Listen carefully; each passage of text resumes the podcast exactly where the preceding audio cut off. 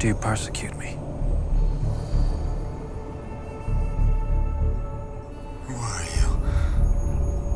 I am Jesus, whom you persecute.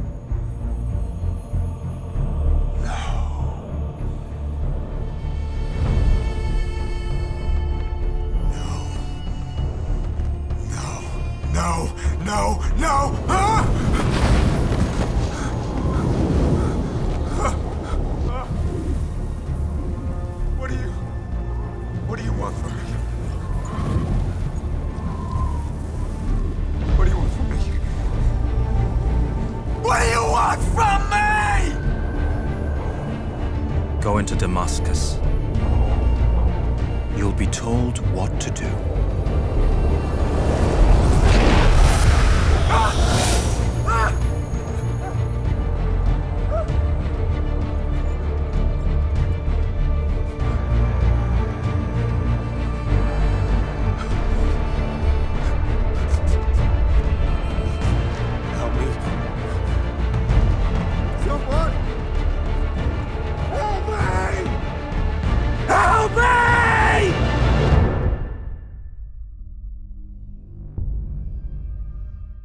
okay, if you'd like to pull your notes out for today's message or turn on your app if you use a phone or iPad or device of some sort, uh, we'd like to welcome all of you here and those of you that are watching us online. Thank you for joining us. You're very important, and we're, we're happy to have you a part of our service this morning. In the most recent showing of the uh, series AD, uh, last Sunday night, Saul, who had been the, the great persecutor of, of early church uh, believers, uh, he, he, he, had, he was a hater of early church believers. I, if you recall last week, we talked about that, how he went around imprisoning and killing many of the believers of uh, the early church back in the first century. Now, last week, a miracle has happened. Saul himself who had opposed the church has been converted to Jesus Christ. He's on his way to Damascus, a city where he's going to hunt down more Christians and kill them. And on his way there, the Lord Jesus reveals himself to him in a most miraculous way knocks him down to the ground and uh, blinds him for a period of three days. And during that time, he's seeking God and he comes to the realization of his need of Christ, that Jesus Christ is really the Messiah, and he commits his life to the Lord Jesus Christ. And, and the thing that just caught my attention in not only the film last week, but also in reading the scriptures, because it's reinforced there, is the, the uh, intensity of his commitment to Christ. So it's like the same intensity he had in, in hunting down Christians and killing them. He is now showing in his love for Jesus and his commitment to getting the message out. In fact, we find him shortly after his conversion right into the synagogue sharing and teaching in the name of Jesus. And he's doing it with great enthusiasm and he's doing it with great passion. You know, one of the comments that I've, I hear from time to time from people who come from what I would maybe call a religiously ritualistic or formalistic kind of a background is the amount of joy and the amount of enthusiasm for God that, that they see in the people here at Life Church. When they come in and they worship with us and they see the joy that you have and they see hand raised and they see us standing and they see us clapping hands with the music and, and everything, you know, they, they are taken by that. It captures their attention, and I will tell you that some of them are uncomfortable with it. In fact, they will come up to me. I've had them tell me that it's not necessary. We don't need to be that way. We don't need to be clapping. We don't need the standing. We don't need the, uh, the shouting. You know, we don't need the raising of hands. It's all unnecessary.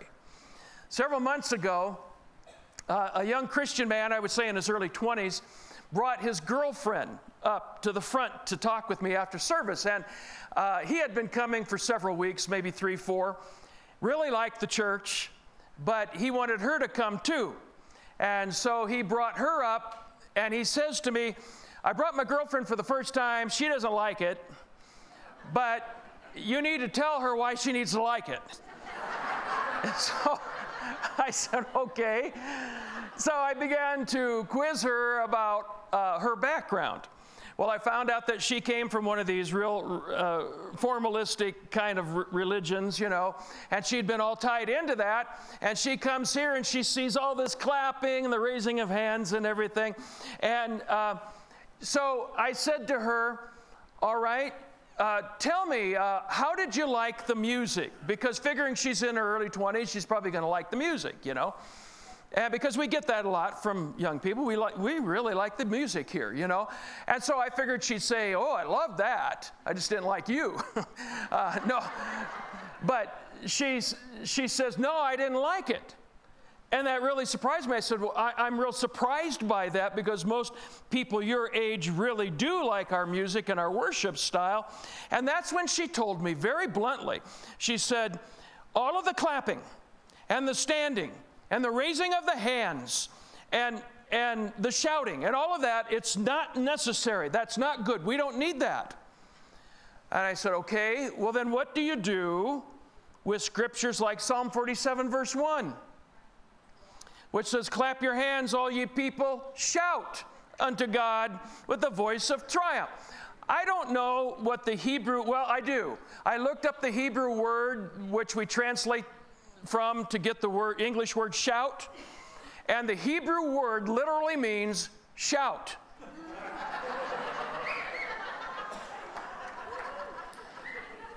you know, so Carrie and I are over at Buffalo Wild Wings yesterday having lunch. Not, if you've ever been there, it's not the quietest place to have lunch, you know. But we got there a little bit early, and there weren't that many people there, and it was actually fairly quiet in there. And so I said, hey, this will be good. So we sat down, there's only a few more families in there, and everything's pretty quiet. Got the TVs going all around and everything. So we're eating our Buffalo Wild Wings, all right? And um, why do they call a chicken a buffalo? N- never mind. Anyway, buffalo wings, I don't know, chicken. I, I never have understood that. Anyway, so we're eating our Buffalo Wild Wings here, calmly just having a good conversation and everything. And we notice that a bunch of people are coming in with kind of uniforms on. What I began to realize was th- these were soccer uniforms. Now, I think that soccer is one of the boringest games in the world. I, I got to tell you, you know, I am a football fan, not a soccer fan. And Marco, he loves, Pastor Marco loves soccer, you know, but I'm not a fan of soccer. I don't even understand it. I don't like it. I don't watch it or anything. But apparently it was the, um, what do you call it? The what cup? The World Cup. That's what they call it, isn't it? Yeah. Is that what it was? Preparation. Preparation for the World Cup. All right. See, I'm thinking we're already there. And, um, so anyway, all these people have come in and they've got now all the TVs are on this World Cup preparation game, all right? and it's, it's Argentina and Kathmandu or something. I don't know what it is, you know, I don't pay any attention to it. And so we're eating, and all of a sudden, yeah! You know, every, all these people jump up, yeah, yeah! And I said to Carrie, somebody must have scored. I'm a very perceptive individual, you know, and, and I look up at the TV, and sure enough, one of the teams had, had scored. I think it was Kathmandu. They scored, you know, and. Um, and so they sit back down again and say, whoa, that, I mean, about gave me a heart attack, you know. Every, and so we're eating again, and the person, you know, and all like this. And they sit back down and, and everything. And I finally said to Carrie, let's hurry up and get out of here while we still have hearts that beat, you know. So we scooted on out because we couldn't talk to each other anymore after that. This place is a riot. Um, now, some of you will sit there and say to me, now that's okay at Buffalo Wild Wings, but it's not okay at church. God would differ with you about that. God would say that He wants you to love Him as much as you love the team at Kathmandu.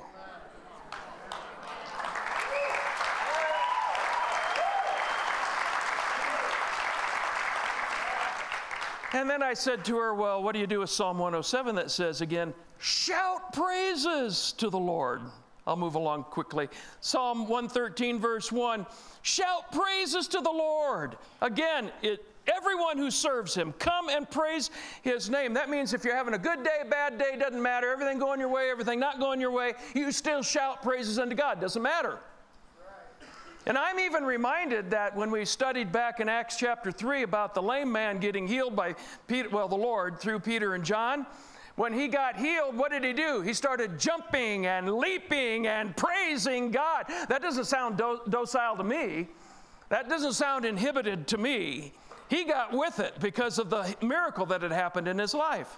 Now, I know that the Bible, and some of you will say, yes, but God's word says in Psalm 46:10, be still and know that I am God. My response to that would be for every one time we are told to be still, the Bible tells us scores of times to be joyful and exuberant in our praise unto God. So I asked her, after I shared the scriptures with her, I said, What do you do with scriptures like that, that tell us to shout and to clap and, and to raise our hand, do all of these things unto the Lord? And she told me, I said, What do you do with those kind of scriptures? She says, Well, I, I reinterpret them. And I said, Okay, so what you're saying to me is that if you ever run across a scripture that you don't like, you reinterpret it to make it say what you like and she didn't respond.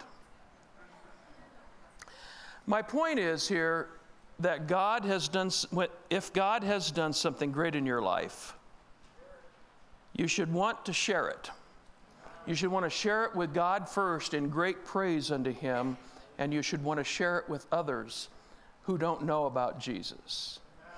In fact, Jesus told a story to a Jewish Pharisee once by the name of Simon kind of talking about this very thing. It's over in Luke chapter 7, verses 41 through 43. And he said there was a man who loaned some, uh, uh, two other men some money. And to the one man, he gave him 500 uh, bags of silver.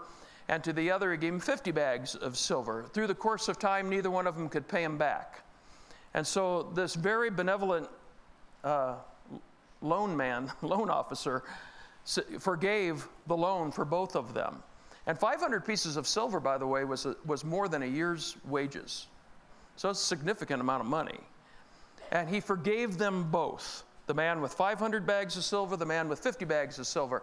And so then Jesus says to Simon, Simon, who do you suppose loved that man the most? And Simon says, Well, I suppose it was the guy who was forgiven the most. And Jesus says, You are exactly right. And then he gives us a very important principle here in verse 47. He says, I tell you, her sins, and he's talking about this woman who came in and lovingly anointed Jesus with her tears and with uh, rubbing him with his feet with her hair and putting perfume on him. And she says, and, and Simon was complaining about it. Okay, that's what started all of this. And he says, I tell you, her sins, and they are many, have been forgiven, so she has shown much love. But a person who is forgiven little shows only little love. Okay, now how do you judge what is be, whether you've been forgiven a lot or a little? How do you judge that? How much sin does it take to send you to hell? Only one. Only one. And I doubt that any person in this room could say, I've never sinned. Not even once. I doubt anybody could. If only one sin sends you to hell, separates you from God, then I would say that no matter what we have done in our lives, we have all been forgiven much. We've been forgiven more than we can even understand how much we have been forgiven. In other words, what Jesus is saying here is that all of us have had a debt before God that none of us could pay, and Jesus paid it for us. So we have all been forgiven this huge debt, huge debt. Here's what I've, I've observed in life some people get that, and some people don't. Some people think that God, they can't believe that God forgave them. Other people, they think, ah, no big deal. God's lucky to have me, you know? And they almost kind of have that attitude. And what I have noticed is that people who get it, people who understand how much they've been forgiven, they tend to love God with great extravagance. They praise God with great extravagance.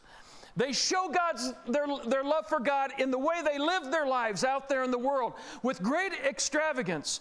Some people would call them fanatics. But you know what a fanatic is? A fanatic is simply a person who is more committed than you are.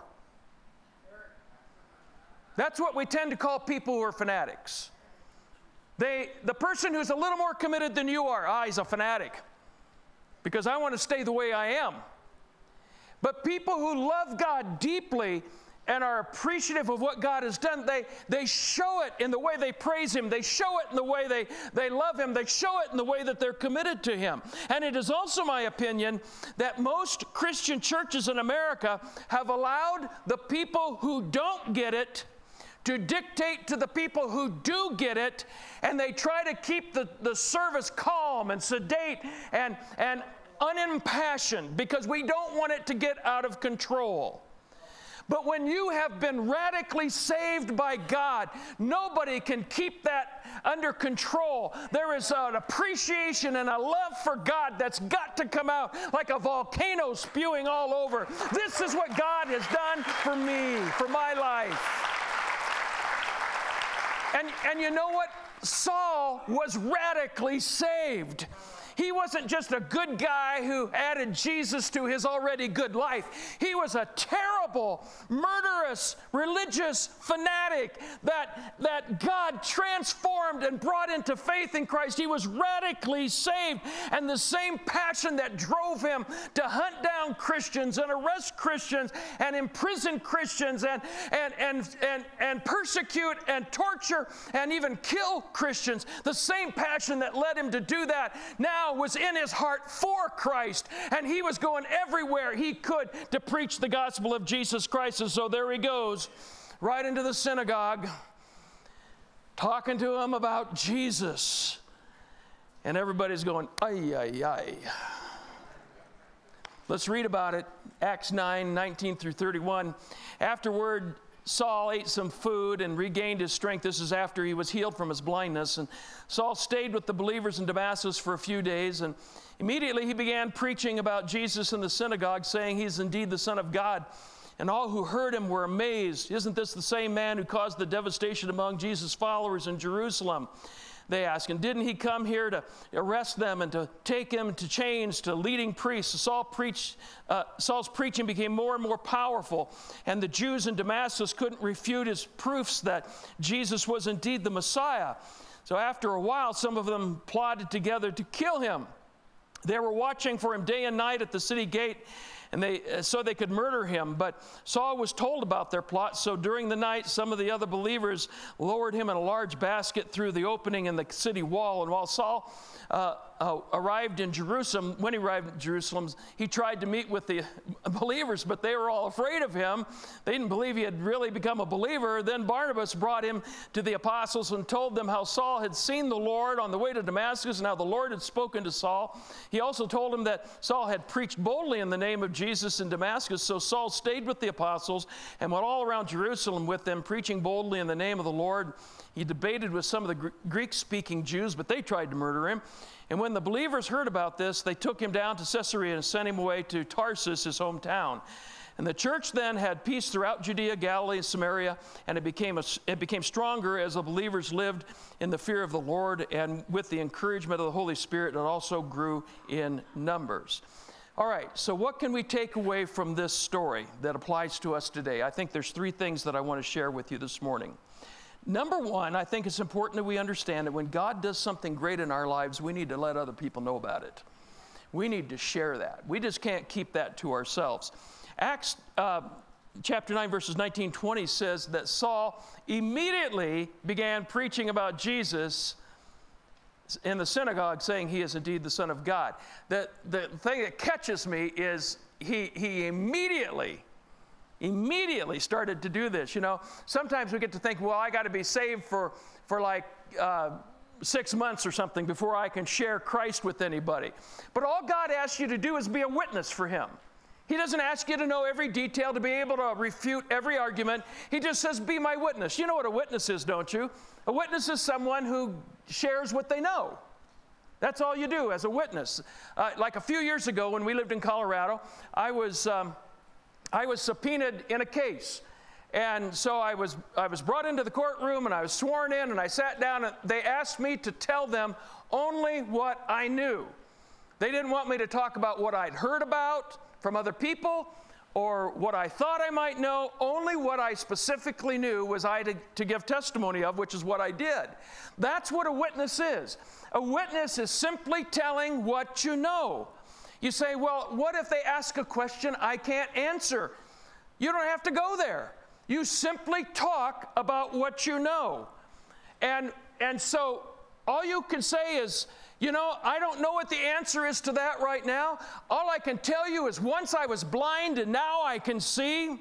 All I can tell you is once I was in despair and now I've got hope. Once, all I can tell you is once I was in chains and bondage to drugs and alcohol and sex and stuff, and now I've been set free. I'm a new man, I'm a new woman. This is what God has done for me. And they can never argue your testimony because nobody can say to you, no, that didn't happen to you.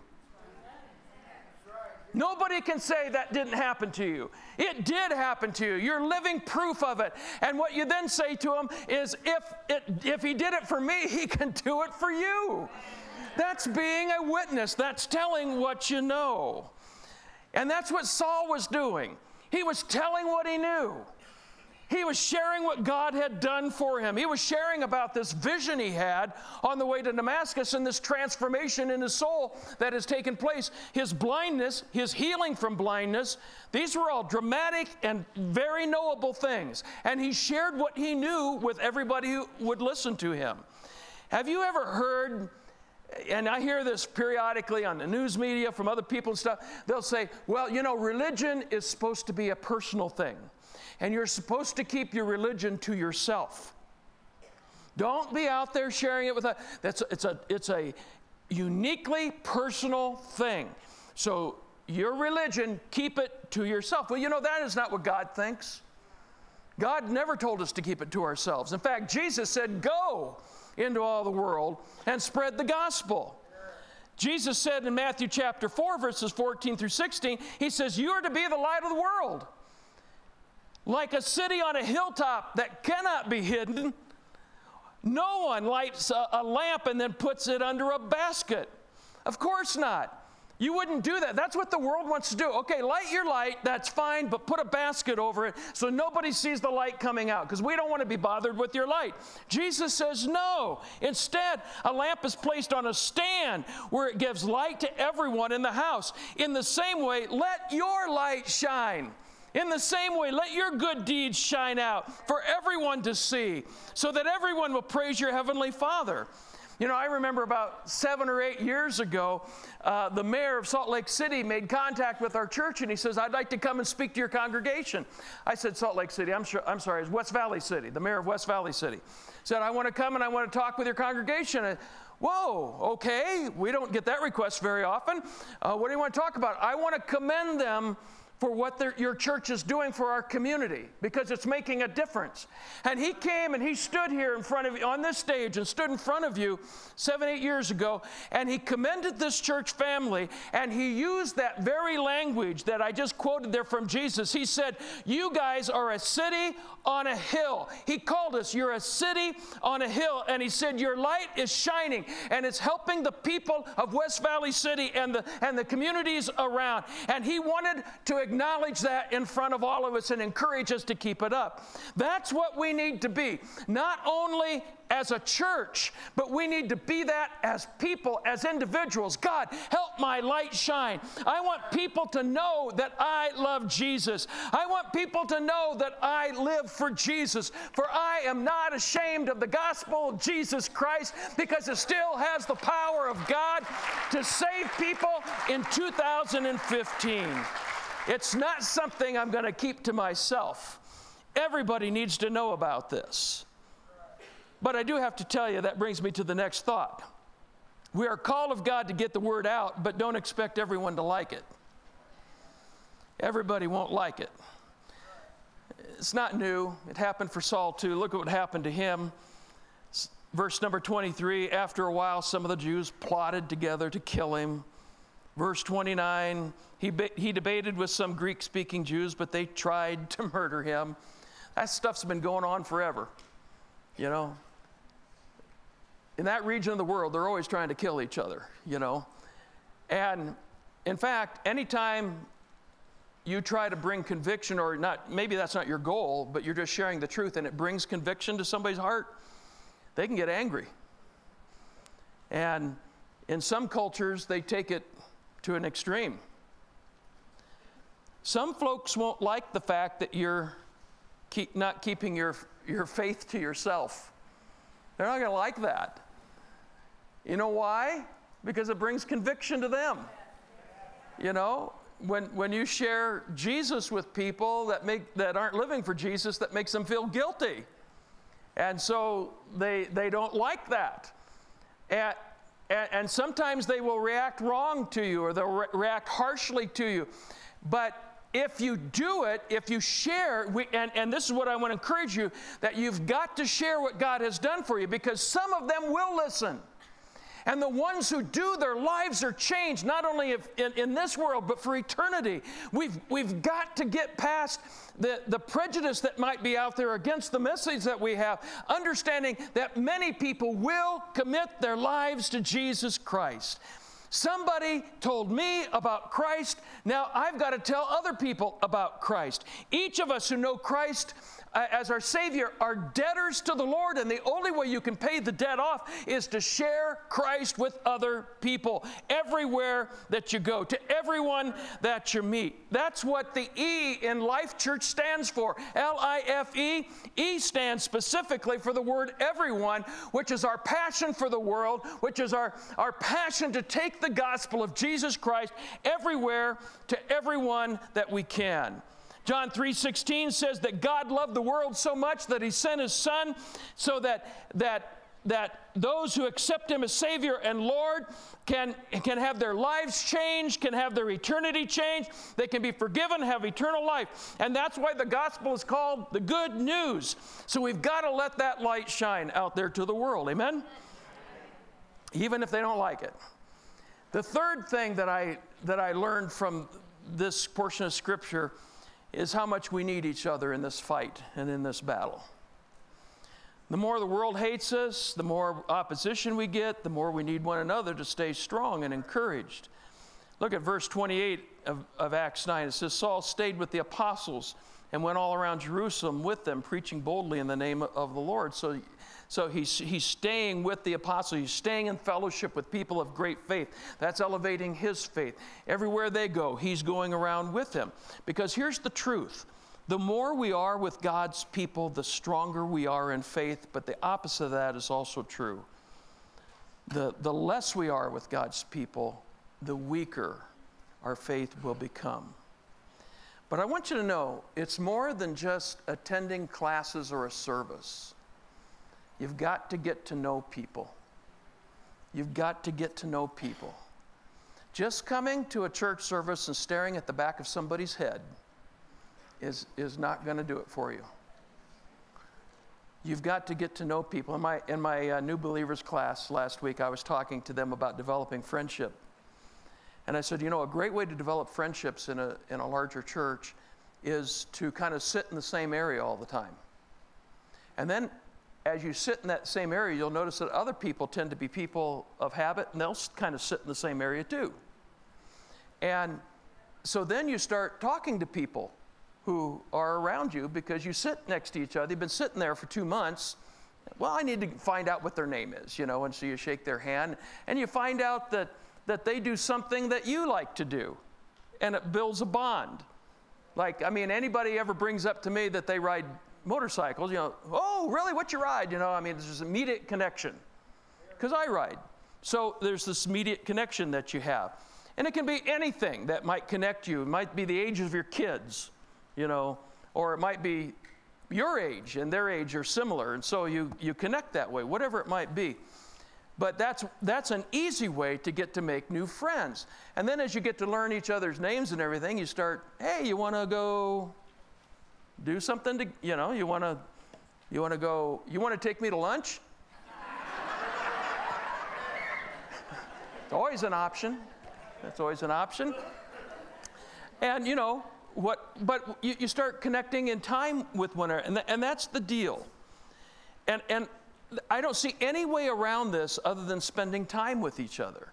If you're a real casual attender, I just have to tell you, you're not going to have the connections that are going to help you. If you ever go through a crisis, or, or if persecution ever really breaks out in America against us, you're not going to have the backup that you will have if, if you've made relationships with people. This New Hope House is, is strong because the relationship the girls form with each other. They strengthen one another when they feel weak. That's the way God made us. And so, if I, if I read my Bible correctly, I think that God made us to need each other. I think God made me to need you, and I think God made you to need me, and I think that's the way it's supposed to be. And you need each other, and we need to develop relationship with one another because that's what keeps us strong. Um, I'm going to jump down to Acts 2, and I just want to close with this verses 42 through 46. It says, All the believers devoted themselves to four specific things the apostles' teaching. Um, but the one I want to highlight to you is to the fellowship. That's, that's actually the word there is koinonia, which means really bonding together. That's the best way I can put it. It means to have in common. They had, they, they had their lives in common. That's what the word fellowship means in the Greek. So they, they look at that. They devoted themselves to being together in common with one another, to sharing meals together. Look, verse 44, they met together uh, they shared everything. Verse 46 they worshiped together, they met in homes, they shared their meals together, and the Lord added to their number every day people getting saved because of this. And so that's why it's important that we, when, when we are together, we are better, we are stronger. And and not just in a church service. This is the starting, this is kind of the launching pad for relationships. But you got to do this for yourself. I can't do it for you. You have to be willing to do this for yourself. Now, some of you are by nature very outgoing, and you don't have any problem. You've got a thousand friends. But some of you by nature are more withdrawn, and it's more of a challenge. But God's call for us to connect with one another is just as strong whether you're an, a, more of a withdrawn person or more of an outgoing person. God calls all of us to connect together because we are going to need each other. And the closer we get to the coming of the Lord, the more you're going to need your brothers and sisters in Christ and the love of God shared through your brothers and sisters. Amen. Amen. Here at Life Church, we pray that you have a blessed week. Please connect with us on Facebook, Twitter, or Instagram, or you can always go to lifechurchutah.com.